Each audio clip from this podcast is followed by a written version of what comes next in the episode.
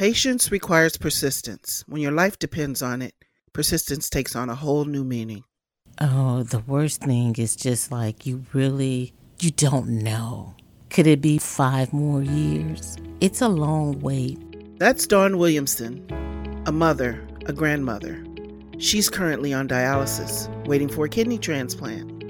I'm Monica Fox, kidney transplant recipient and Director of Outreach and Government Relations for the National Kidney Foundation of Illinois.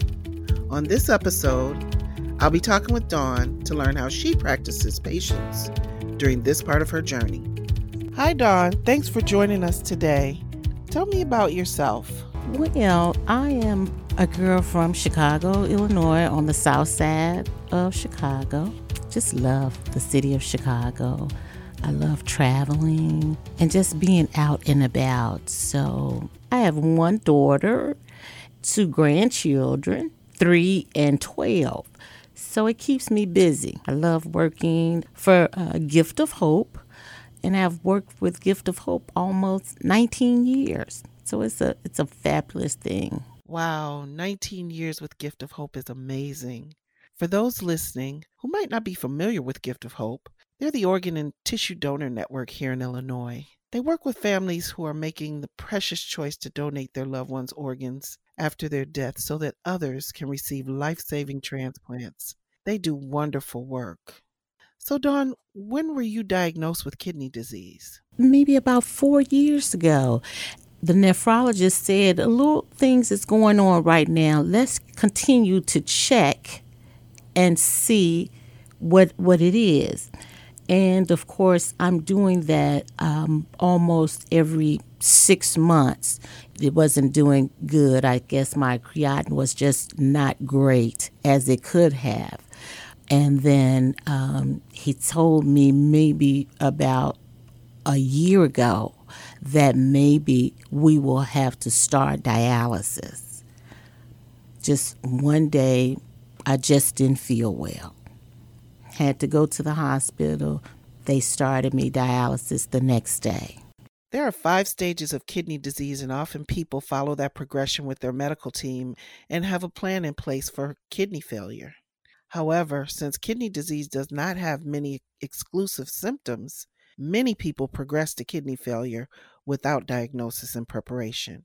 They usually find themselves short of breath, feeling ill, and end up taking a quick trip from the ER to the ICU and starting dialysis urgently in the hospital before moving to an outpatient clinic. The nephrologist, he told me of this process a little while ago, so I knew things could be happening soon. But um, it just took a little time for me, but I knew it was coming. I was pretty ready for it a little bit, so I knew it was inevitable and that time, I just said, okay, that was it. I was in a hospital maybe about maybe about nine days. Then I started going into the clinic to have my treatment for dialysis.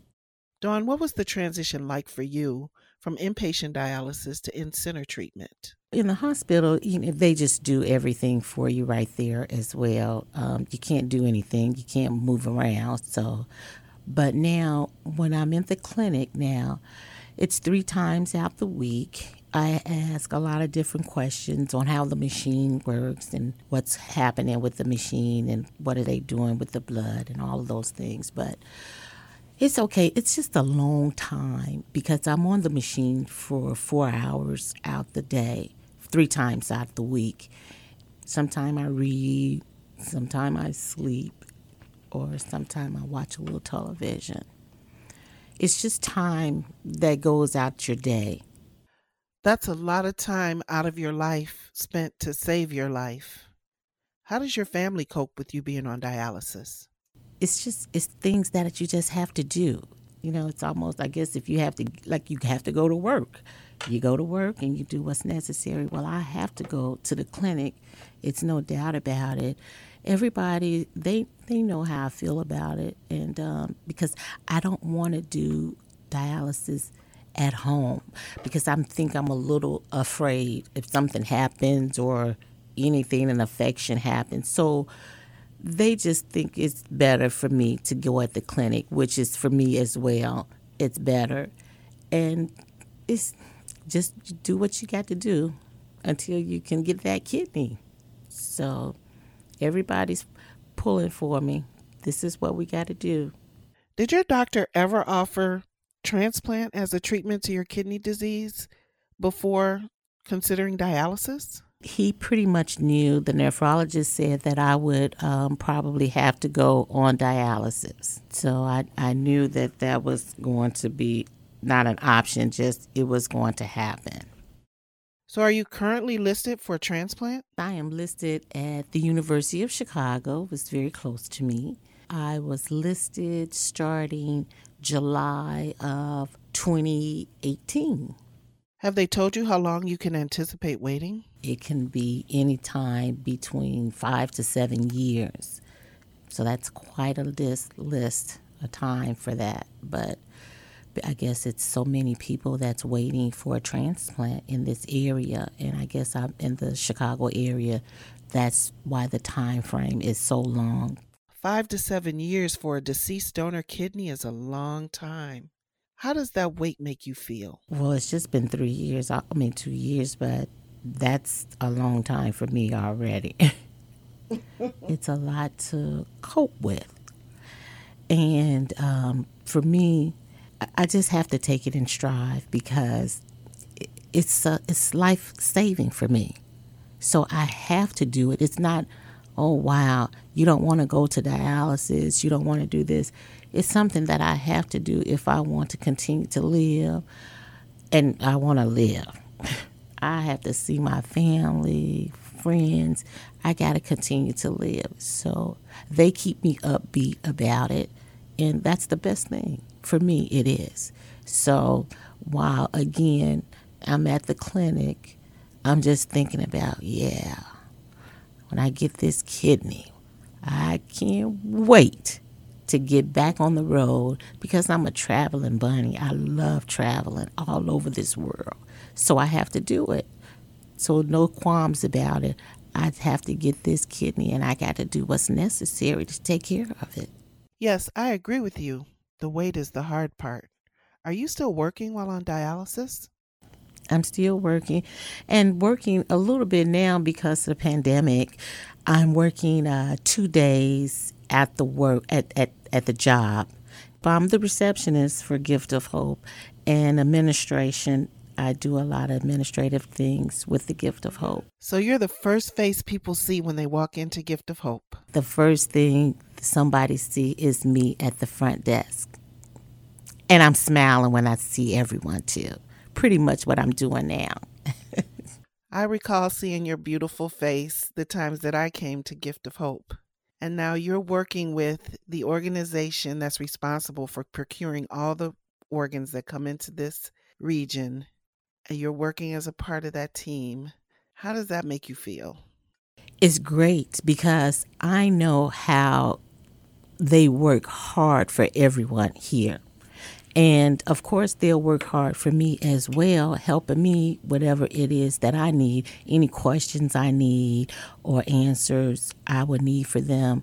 But it's it's an amazing organization, and I'm glad to be a part of it. So it it didn't make me feel bad like oh wow you need a kidney but i knew a lot of different information about being on the transplant or just being needing a kidney or anything. So because working at Gift of Hope, it helped me to just kind of ease into the transplant uh, for me and see what I needed. So I didn't feel bad about it. It was just something that I had to do, and it was okay because I had a lot of other people at this organization help me along the way with what I needed. You have such a wonderful spirit and positive outlook about waiting for a transplant. But for you, what is the worst part about waiting? Oh, the worst thing is just like you really you don't know. Could it be more 5 more years or could it be another a year or two?